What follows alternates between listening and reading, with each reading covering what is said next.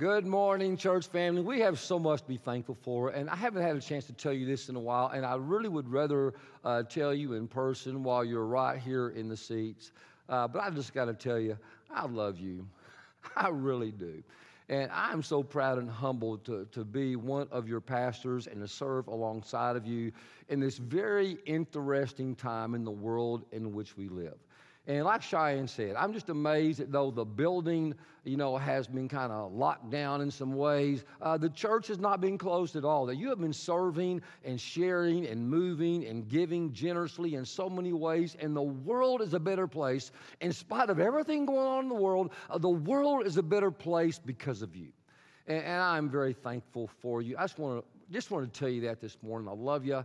Uh, I'm praying for you. Continue to pray for your church as we move forward, you know, seeking the ways that God can use us uh, to be the hands and feet of Jesus in this ever changing, uh, sometimes crazy, but again, it's a very directional, purposeful world in, in which we live. So, uh, hey, I want to begin in prayer here with you, and uh, then we're going to dive in.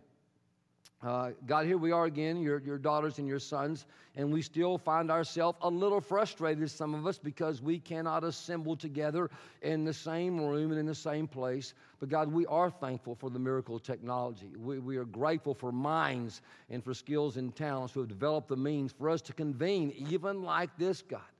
And it just reminds us, God, that the church is not the building, but that your people are the church, that your people are the body of Christ. And God, I pray for the body of Christ uh, that you would encourage them, that you would uplift them, uh, that you would uh, let them have meaningful relationships at the right time with people, even as they, some are really working hard to be safe because they need to, because of compromised places in their life, God, in their soul, that, but uh, in their body, even their physical health, but, but that all of us, God, would find meaningful relationship with one another and with you. And God, we pray for those within our church family who grieve and mourn. Uh, there is much to mourn and much to grieve. Uh, there's a lot of suffering in this world. There still is suffering in our community uh, from the uh, continued, it seems like God, of, of, deaths of young adults way before their time. Uh, there are those that are mourning because they cannot gather to have funerals or memorials to honor and celebrate and grieve even those that, that they mourn who have gone on to be with you. And God, you know the state we have in, in our nation and, and the racial uh, questions and the relationships and, and the police, men and women who have given their lives to serve in so many different ways. And just, wow, just, just all the pressure that's being felt in, in our nation. Yeah, but we turn to you, God, and we ask you to speak a word this morning. Uh, to each of us to help us have a better, stronger mindset so we can participate in the solution and not be a part of the problem. Speak to us, we pray. In Jesus' name, amen. So if you have Bibles there close by, you're going to click on your phone. You're going to find the book of Philippians. We're going to chapter 4. Uh, we are in the fourth week of a message series that we are calling Mindset. Now, here for a moment, let's kind of recalibrate on a few basic things that we know. We know that the mind is a battlefield and is going on uh, in about every mind. Every mind is going on. Uh, we know that most of life's battles, are won and lost in the mind. We know that if we cannot control what we think, we cannot control what we do, how we treat other people, our behaviors, how we live our life. We know that if I have, I, I cannot have a positive life if I have a stinking negative mindset. Now, we've been studying the past few weeks the, the teachings of the Apostle Paul, uh, who knew a lot about the mind and about our thoughts. And he writes here in uh, Philippians uh, some words to the believers in Philippi while he is in Rome, uh, not as a teacher, but as a prisoner.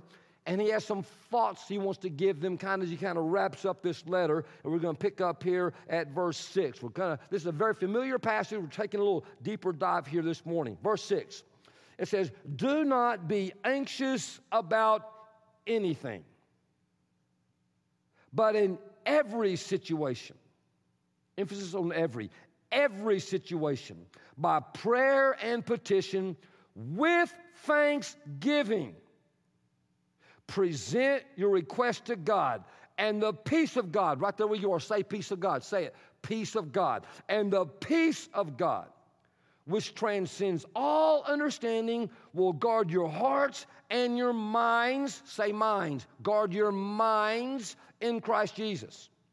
Finally, brothers and sisters, uh, whatever is true, whatever is noble, whatever is right, whatever is pure, whatever is lovely, whatever is admirable, if anything is excellent or praiseworthy, here it comes, think, focus on, meditate on such things. And whatever you have learned or received or heard from me, Paul says, put it into practice. Uh, that's what we're here to do, right? We're here not just to hear the word, we're here to do the word, to put it into practice. And here's the last line and the God of peace will be with you. Now, when I was my growing up in the church of my childhood, we did something called Pass the Peace. I bet some of you did that too, where you would walk up to someone there in the same worship space and you'd step across the aisle or the pew or the chair, whatever, and you'd kind of uh, say, uh, Peace be with you. And they would say, And also with you, and you'd hug them, give them. When I was in high school, that's when you got a holy kiss, right? Uh, yeah, you're always looking for the girl to sit by when that time came in the worship. But we can't do that right here because we're all spread apart and, and we've kind of progressed beyond that. So if there's someone in the house right there, wherever you are worshiping, give them a high five and say, Get you some God peace, right? Give them a high five right now and say, Boom, boom, boom, get you some God peace, get you some peace. That's what we're here about this morning. Uh, we want everyone to get the peace of God in their mind and in their heart. Now, I wonder how many of you admit uh, that sometime your thoughts run away from you. I mean, you just have these runaway thoughts. And these thoughts run and they run and run and they turn into this cycle of worry and fear and anxiety. Uh, many years ago, I was mentoring a, a young pastor and he was experiencing a lot of frustration, a lot of worry, a lot of fear and about how to lead his church through a very challenging situation. So I'm mentoring him and uh, helping him kind of deal with it. And we wind up telling some stories, learning about his past. And he tells me about a story that he, w- he was a child, that his dad and the whole family was going somewhere. The dad was driving, and, and apparently some of the driver did not approve of his father's driving. Have any of you ever had someone not approve of your driving while you're driving, you know, and they tell you there's only one way to heaven. Uh, that's probably happened to me uh, more times than I would like to admit. So he kind of gets that sign there's only one way to heaven. But, but, but instead of just going on, uh, that guy follows them. He's in a black van. He follows them. They pull into the driveway of their house. The black van pulls up, parks the car right between them. The guy jumps out of the car, marches up, and runs up there to his, to his dad, and just boom, barrels right into the guy's dad. Now, just so happens, uh, this young guy's, who was baby then, a child then, dad, also a pastor. And he was messing with the wrong pastor because that pastor, young guy, he proceeded to lay hands on that dude, if you understand what I'm saying. I mean, he laid hands on him to where he didn't want any more hands laid on him, and he turned and he ran and jumped in his black van, yelling and cussing and giving on and, and drove off in a screech. So the mother takes him in the household, gathers the kids around, saying, Now, kids, uh, we now know there's a man out there uh, in a black van, and he knows where we live, and he does not like your father. And uh, he has anger issues, he has a short fuse. So, anytime, anytime you see a black man come by, I want you to run in the house and lock the door. So, sure enough, while he was growing up, every time a black man would come by, he would run home, lock the door, and crawl into the bed. And so now, some two decades later, anytime that he would see a black van, his heart would kind of start racing, and he would go into defense mode, like, I got to get ready to defend myself. And that kind of explained why, when he walked into my office that day, he was so nervous because years ago, while this was going on, I drove a black van in our house. We affectionately called it the Black Beast, and he saw that coming in, and he was just, uh, I mean, how many of you would admit, right, that you, see, that you have triggers, that you see something, you smell something, uh, you, you touch something, and all of a sudden it's a trigger and you go into this cycle of fear, of worry, of anxiety, and it just starts running and running and running. Uh, maybe for some of you, it started off in high school, right? You were in school and you have to study for an exam. It's a big exam. You start going, wow, if I fail this exam, I won't get into college. And if I don't get into college, nobody will marry me but some crazy person. And if I just marry some crazy person, I'm going to have crazy kids. Oh man, that's just going to be terrible. And they're going to get to a time where they're going to need braces and they're going to need to have a car and that's going to be expensive. They're going to go to college and the only college they want to go to is where there's sex, drugs, and rock, rock and roll and, and methamphetamines and, and guns. And it's going to be terrible and awful and it's going to be expensive. And I'm still paying for my college debt and I'm going to be having to pay for their college debt. And then you stop and go, oh my, I got a headache. I got a headache. Oh, I must have a tumor. I'm going to die. I have cancer. And all of a sudden, you're going to die because you had a thought that you weren't prepared for an exam. I mean, how many of us would really admit that sometimes your thoughts just get so crazy, so all over the map, that you really don't know where you're going? You don't know where you're thinking. They're just out of control. Uh, this morning, we're going to talk about worry and the mind. And our foundational principle, I want to remind you of, our foundational principle is this that your life is moving in the direction of your strongest thoughts. Let me say that again. Your mind is moving in the direction of your strongest thoughts. Now, that is a good thing if your thoughts are focused on what Paul says what is noble, what is true, what is right, what is pure, what is lovely, what is admirable or excellent or praiseworthy. That's good news. It's bad news if your thoughts are always taken to the cycle of worry, fear, and anxiety a cycle that doesn't please God, a cycle that takes you out of the game of life, and it's not helpful to the quality of your own life and your own existence. Why? Why does this happen? Why do you and I all of a sudden just kind of, ah? So I want to teach some things about the brain and about the mind and how the mind works, about why and how this sort of things happen. Now, the first thing you want to write down there in your message notes, going to put on the screen as a part of the brain, it's called the amygdala. Say amygdala. Say amygdala. Amygdala.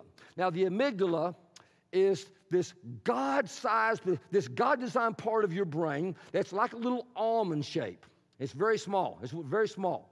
And the purpose of that thing is to help you survive. Whenever you feel fear or afraid, that, that means that the, uh, the amygdala, amygdala is in full gear. It's doing its thing. And it's wired to help you survive.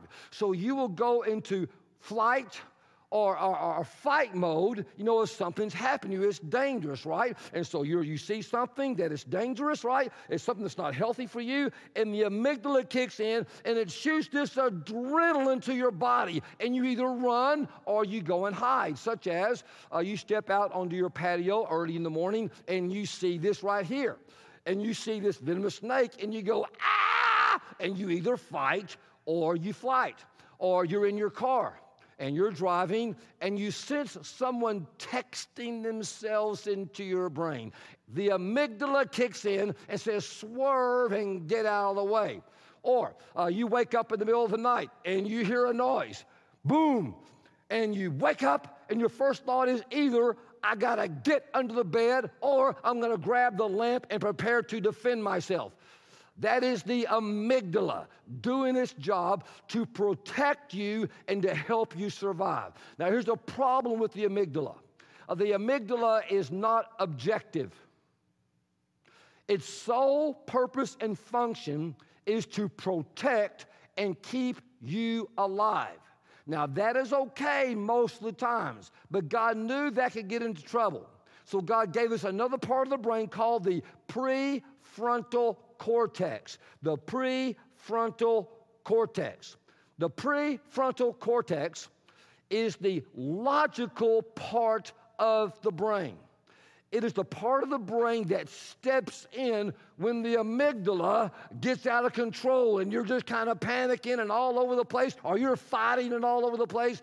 That's the job of the prefrontal cortex, such as uh, you are in bed at night and uh, you hear this sound and you wake and, and the amygdala tells you you're gonna die right? And, and, the prefrontal cortex says no no you're not gonna die. That's just a cat right? It's just a cat. And then the, then the prefrontal cortex is going to say something like okay now uh, logically what are we going to do about the cat so we can go back to sleep and uh, probably you're going to do what you should have decided to do a long time ago uh, uh, to prevent a cat uh, from scaring your amygdala uh, half to death in the middle of the night and from doing other cat problems that you know that we all know cats cause. Uh, all right, but but but the amygdala sometimes it can just shoot you to these places of ah, and the prefrontal cortex steps in and says no everything's going to be okay. Because see, sometimes your amygdala is programmed so much that you see a black van and you get out of control. Now, some of you, uh, you have been tr- programmed in your brain because of previous life experiences as a child uh, things that your parents said into your life, a grandparent said into you, a coach or a teacher, someone triggered that when you have a certain sort of experience or a smell or a memory, all of a sudden you just cycle into this place of worry, fear, and anxiety because the amygdala takes over and just sends your brain and your whole body into convulsions, into this pit of hell. And some of you know exactly what I am talking about. Now, let's look at the scriptures and think for a second. What does the scripture have to say? And first of all, what does the scripture not say? Okay. Uh, Jesus did not say, let your hearts be troubled. he said, Let not your hearts be troubled. Uh, the angel at the, at the birth story did not say, Glory to God in the highest, worry, stress, and anxiety to all the people on the earth. No, glory to God in the highest, peace on earth.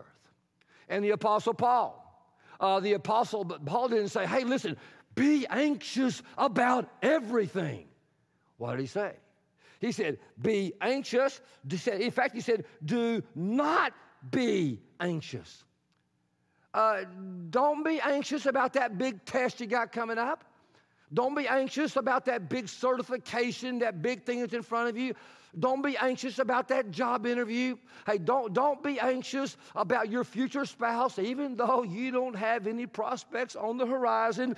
Do not be anxious about anything, but in every situation, every situation, uh, even that financial situation, uh, e- e- even that addiction situation even that parenting situation with the kid that's left the reservation, even in that marital situation you find yourself stuck in right now, even in your mourning, your grieving situation over the death of a child, or a loved one, or someone very says, do not be anxious about anything, but in every situation, what are we going to do?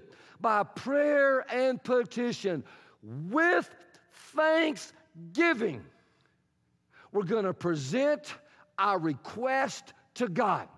And then it goes on to say, and the peace of God, which supersedes, which transcends, what doesn't make sense in the prefrontal cortex, any understanding, it makes no sense, will guard your minds and your hearts in Christ Jesus. What are we going to do? First message point I want you to write down. First thing, we experience the peace of God through the pathway of prayer. Let me say it again. We experience, is what Paul is saying, we experience the peace of God through the pathway of prayer. Uh, prayer is very simple.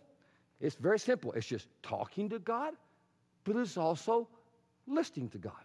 Now, unfortunately, I hear people say stuff like this. Well, oh my goodness, things are going so bad. Oh my goodness, oh, things, man, I, I guess the only thing we have left to do, the only thing we can do now is pray. And I want to go, really? Oh, oh, the only thing we can do now, and I, I can picture God saying that, okay.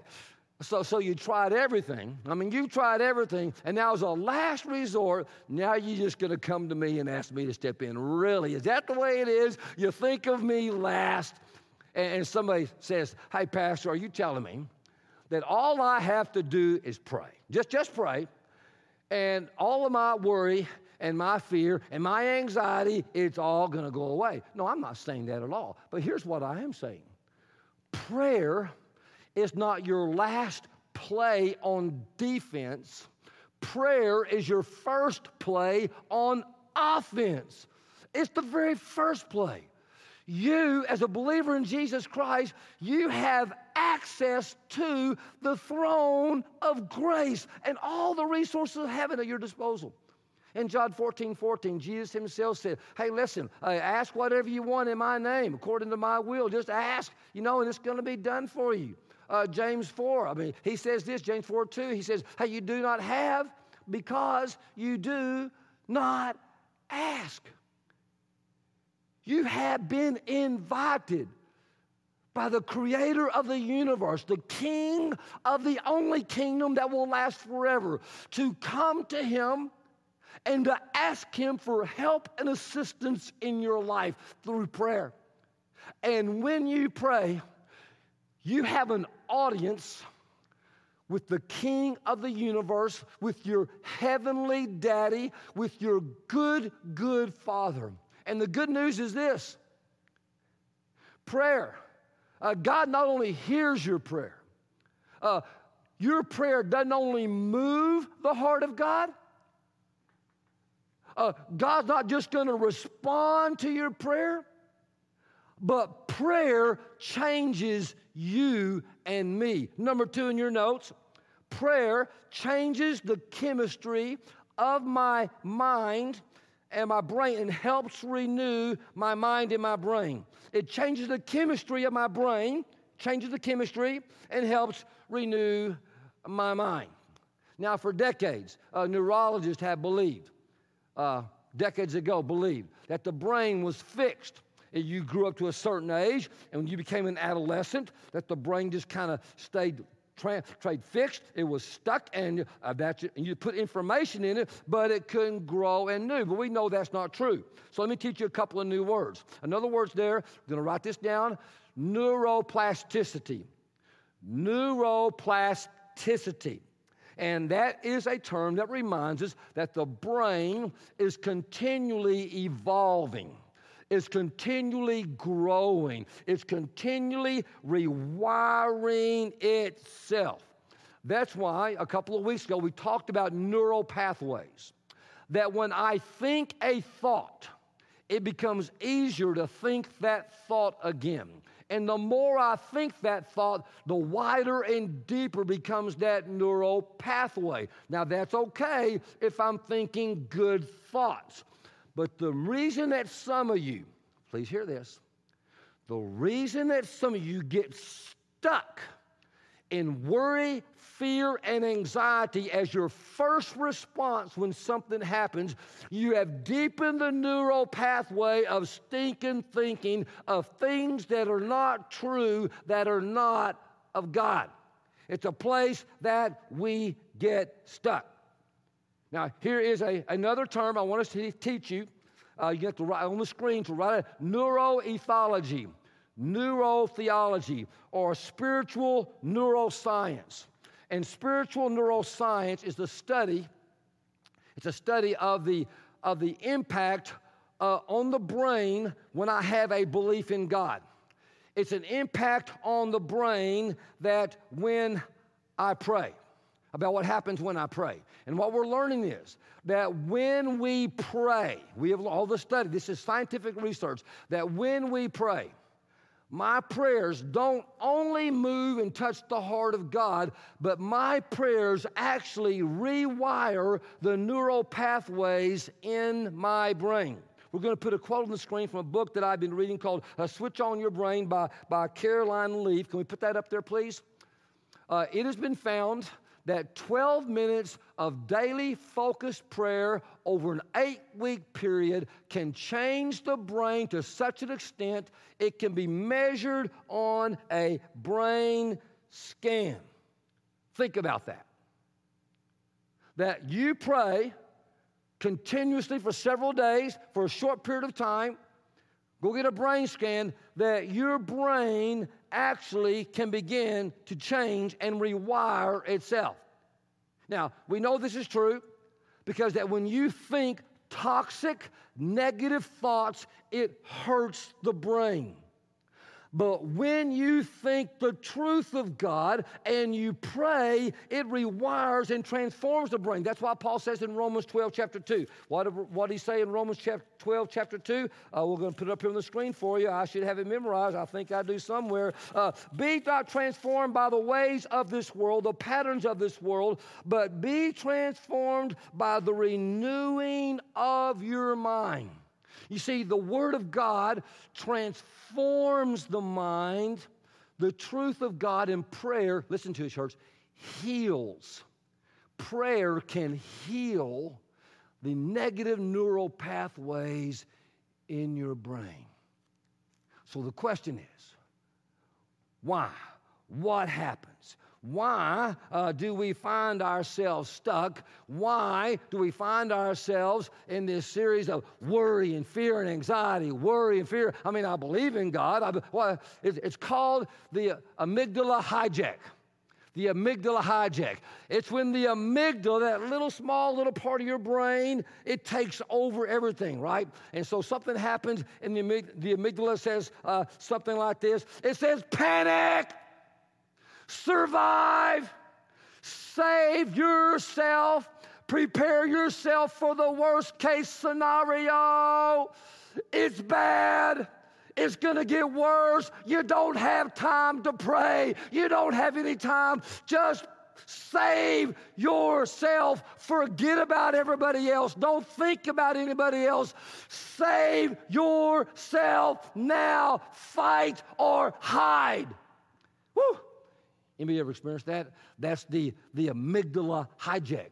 Or, or a neuroscientist would tell you, or the Apostle Paul would tell you, that is your sinful thinking, your stinking thinking dominating your mind. It's taking control of your mind. So, uh, what is worry? Into the cycle of worry. What is worry? In your notes, number three. Worry is the sin of not trusting the promise and the power of God. Let that sink in. That's going to hit somebody right in the face. Worry is the sin of not trusting the promises and the power of God. Here's what worry is worry is saying, God, I don't think you're big enough to handle this. Worry is saying, God, I don't trust you that you can do this. I'll just worry about it and fret about it myself. But instead, the Apostle Paul would say, No, I'm not going to do that. Uh, I'm not going to let uh, my sinful thinking, my sinful nature dominate or govern my mind. I'm going to let the logical part of my brain choose the Spirit of God because the Spirit of God is eternal. I'm going to choose choose to believe with the logical part of my brain that God's word is true. I'm going to choose to believe that. And I'm going to let my brain be led by the Spirit, not by the amygdala. The Apostle Paul puts it this way over here in Romans chapter 8, uh, beginning at verse 5. He says, Those who live according to the flesh have their minds set on what the flesh desires. But those who live in accordance with the Spirit, here it comes, have their minds set on what the Spirit desires. The mind governed by the flesh is death But the mind governed by the Spirit is life. And what does it say, church? Life and what? Life and, life and, life and peace. In peace. So, uh, the Apostle Paul is saying, you know, I, I, I am going to demolish, that's why we say, I'm going to demolish every stronghold that holds itself up against the knowledge of God, every pretension, every argument that's against the knowledge of God, and I'm going to capture every thought, every thought that is not true according to God's word, and I'm going to make it obedient to Christ. Instead, instead, instead of letting my sinful nature, my sinful mind, my sinful thoughts dominate my mind, uh, I am going to let the logical part of my brain choose to follow the Spirit. I'm going to choose to believe that God's word is completely and totally true. And I'm going to choose to allow the Spirit to lead my brain because I am not going to let my sinful thinking sabotage my life and take me out of the game, take me out of life, and put me on the sidelines because I am not a slave to fear. I am not going to be governed by it. Instead, I'm going to choose to let the Spirit lead me because the Spirit's not going to lead my brain uh, into worry and fear and anxiety. The scripture says the Spirit is going to lead me to life. It's what it says, verse 6, Romans 8 life and peace. You see that? Man, the word is so good. So, how, how, how's that going to happen? There's a lot of ways it could happen, but here's one way of doing it, okay? Uh, some of you right here, uh, you can get, get, get your box and. Uh, this is, I, I encourage you to think about doing this. Get your box, you know, put on it worries and put on it God. And here's what many of us do, right? Uh, we go, oh God, God, God, I, I, got, I got all these worries, I got all these worries, and you know, I'm going to take this worry out. God, God, I got this worry. I'm going to take this worry, God, and God, I'm going, to I'm going to, I'm going to give. Uh, excuse me, right here. We got to and this, here, here we go. Here we go. God, God, I'm going to take the, I'm going to take that word. I'm going to give it to you, God. I'm going to take my worry, God, and I'm going to give it to you. And I sit there and I go, Are you going to do something with it, God? Okay, God, I can't do this anymore. Boop, boop, and I take it out. I take it right back out and say, God, I got it. I got it again. That's what so many of us do, right? So many of us, we give it to God, we put it in there, and then we take it back. What's the problem? I think I already kind of revealed. I, I revealed my hand. Here's the problem. The problem is, is that your God is too small. Your God is too small. You need to get a bigger God, and you need to get smaller worries. You got to trust that your God is bigger than your worries. So, what are we going to do? You're going to get you a piece of paper and you're going to write it down. You're going to write down whatever that worry is and you're going to put it in this box. Some of you need to do this. You need to get a box, put God on it, symbolic the presence of God. Have that box sitting right there in your house. You write down something, you put it in there. Maybe it's your 17 year old kid, right? I mean, they're driving you crazy. Or maybe it's the 12 year old or the 13 year old. You're going to maybe maybe it's your bills. You're going to put it in there. Maybe you're going to write it down. It's the fear of your future. You're going to write it, put it down. Maybe it's something about a relationship. You're going to write it down. And if you wake up at 2 o'clock in the morning and you decide that you want to worry about it, I want you to get up out of the bed, go into wherever this box is, don't have it in your bedroom, and I want you to go and take it out of the box and say, God, I don't trust you with this. I don't think you're big enough to handle it. I'll take care of it myself. What does the scripture say?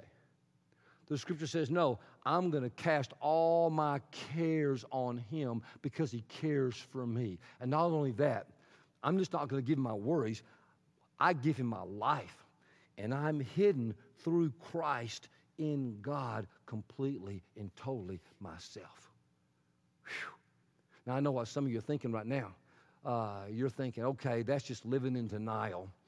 Uh, when the bills come in, you can't pay the bills, and the bill, and you really can't pay the bills. Yeah, how's that gonna work for you, church? I'm not saying that at all. I'm not saying that you just don't give it all to God and you don't do anything. I'm not saying that at all. Uh, here's number four on your message notes. Here's what I'm saying. Here's what I'm gonna do. I'm gonna do uh, what I can do, and I'm to give to God what I can't do, and then I'm going to trust God no matter what. Let me say that again. I'm going to do what I can do. I'm going to give to God what I can't do. And I'm going to trust God no matter what. Uh, I'm going to do what I can do. Uh, if my health is a problem and I'm having issues with my health, uh, I'm going to go to the doctor and listen to what the doctor has to say. I'm going to exercise. I'm going to eat right. I'm going to work the plan. I'm going to do what I can do. If I'm in financial bondage, I'm in financial trouble, uh, I'm going to do what I can do. I'm going to go take a class. I'm going to learn how to take out a budget. I'm actually going to learn how to spend less than I make every month. What a novel, incredible idea, right? Uh, if I have a test, a big certification, a big thing I got an exam or something coming up, I'm going to study, I'm going to study, I'm going to work, I'm going to work. I'm not going to play that video game. I'm not going to watch all that TV. I'm probably not going to go out and hang out real late all night long. I'm going to study, I'm going to work, I'm going to, I'm going to do what I can do. And then I'm going to give to God what I can't do. I can't heal that person. I can't control what they choose to do. I can't solve all the problems in the world of all the other world, all the people in my life. I can't do that. I'm going to do what I can do. And I'm going to give to God what I can't do. And I'm going to trust God. No matter what, no matter what the outcome is, that God's got it, that God's big enough, and He's got me too. Here's our principle remember, your life is moving in the direction of your strongest thoughts. Where are your thoughts taking you? to dysfunction, to worry, to anxiety, to stress, to wow, wow, or to life and to the peace of God. I don't mind telling you, there have been many times uh, I've shared this that I, I look at my life and I wasn't all happy with where my thoughts were taking me, you know. I have all these thoughts start popping into my head, and you've heard me talk about this uh, more than once, and it's just real. Uh, no, you'll never be good enough. You'll never measure up. Uh, you'll never meet the expectations. You know, these messages, they really don't make any difference at all. It really doesn't matter. You're never going to get back. Hey, hey when, when you open up the building, nobody's going to come back. They've all gone other places. They really don't. All these sort of thoughts going in my head. What am I going to do? No. I am not going to let those thoughts take me out of the game of God's will and God's plan for my life. What am I going to do? What am I going to do? I'm going to capture those thoughts. And I'm going to identify the truth, the truth that sets me free. I'm going to write it. I'm going to think it. I'm going to confess it.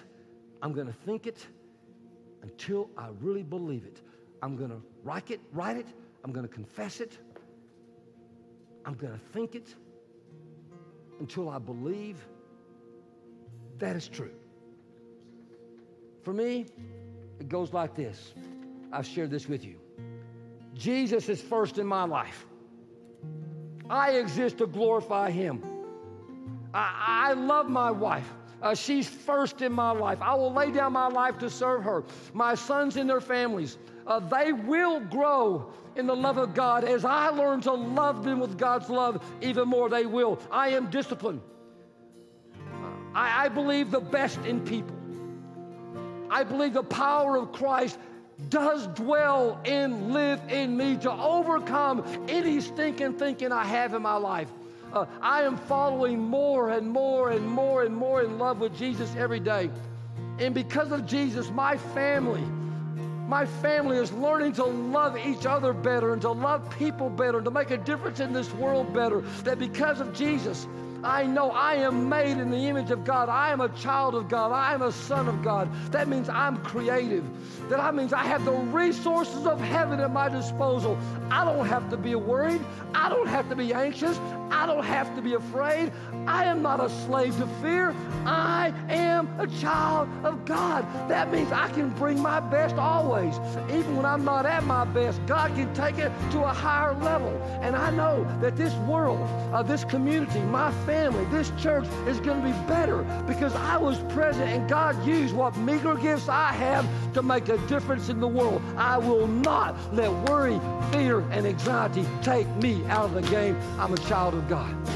Now that's me. What about you? What is it in your life that's just taking you out of the game and paralyzing you to where you can't function? Uh, you can't be the husband, the wife, the mother, the father, the, the employee, the coach, the teacher, the student that you need to be. You're going to write it.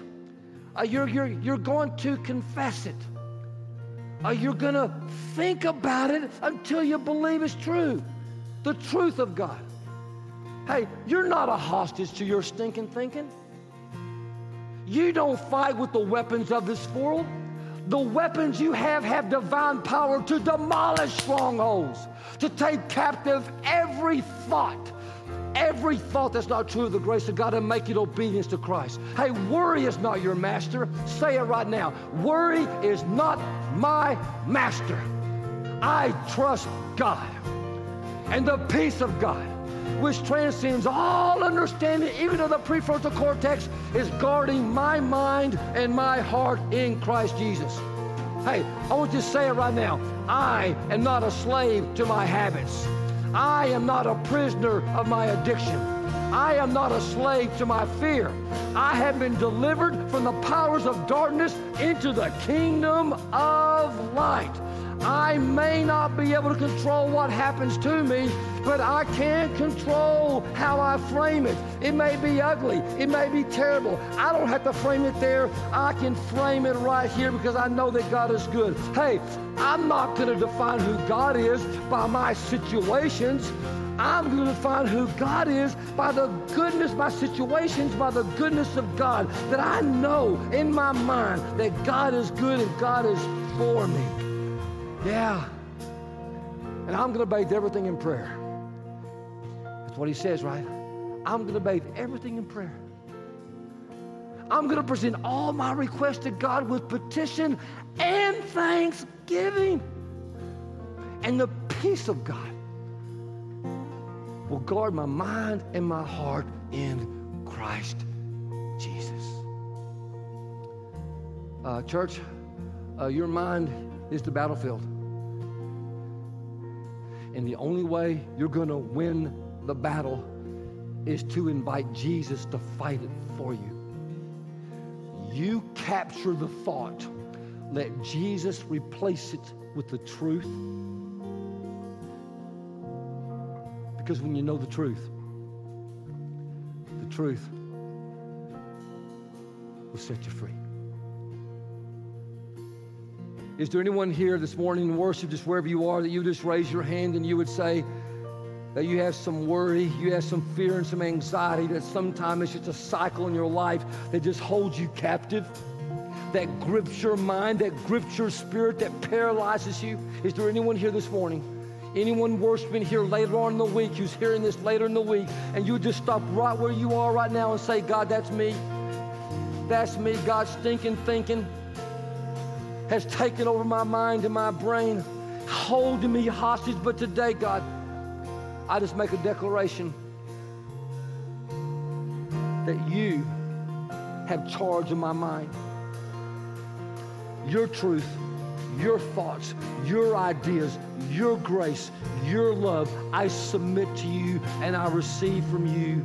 And I declare right now, I declare, I am not I am not, I am not a slave to worry, fear, or anxiety or stress because I am a child of God. I'm no longer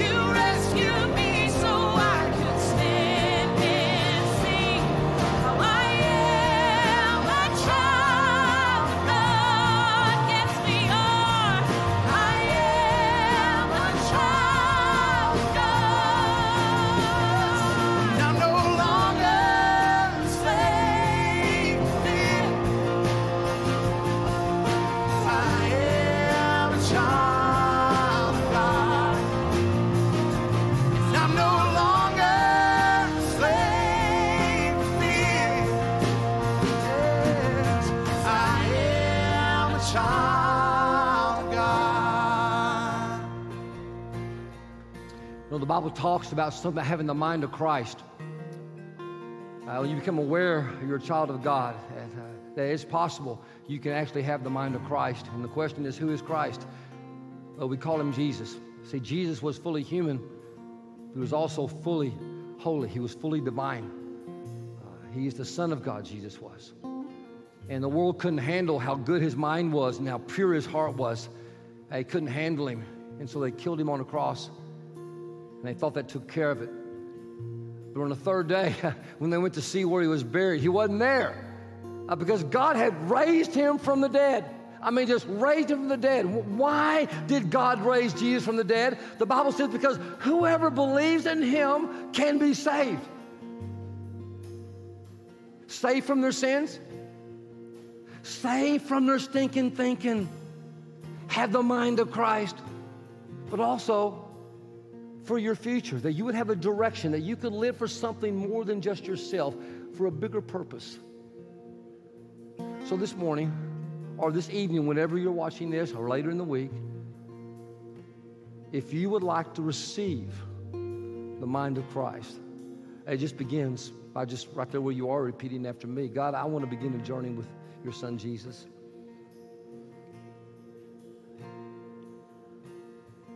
I need Jesus in my life. I want to learn more what it means to be like him and to have his mind. God, I need some forgiveness. I've got some stuff in my life I just can't shake. I got some stinking thinking about my past. I just can't let it go, and it just occupies my mind. I want to receive your forgiveness, and I want to give you my life. Not just my worries, God, but my life, that my life might be hidden, hidden in you, that when people see me, God, they see you. Uh, And I just want to take that step with you right now, God. And if that's you, man, that just makes my heart just go beat faster. Uh, just kind of make a comment down there and maybe a way we can connect, connect with you. Uh, you can call the church, 817-295-5832. Uh, leave a message. If we're not here, we'll get back with you and just help you take that next step of baptism or just to talk about what it is to be a believer in Christ. And maybe you're not even sure if you believe in God, but I will tell you, you may not believe in God, but God believes in you. Yeah, He believes in you. And to those who do believe, I just got one final word to say to you. Whatever you do, don't stop believing.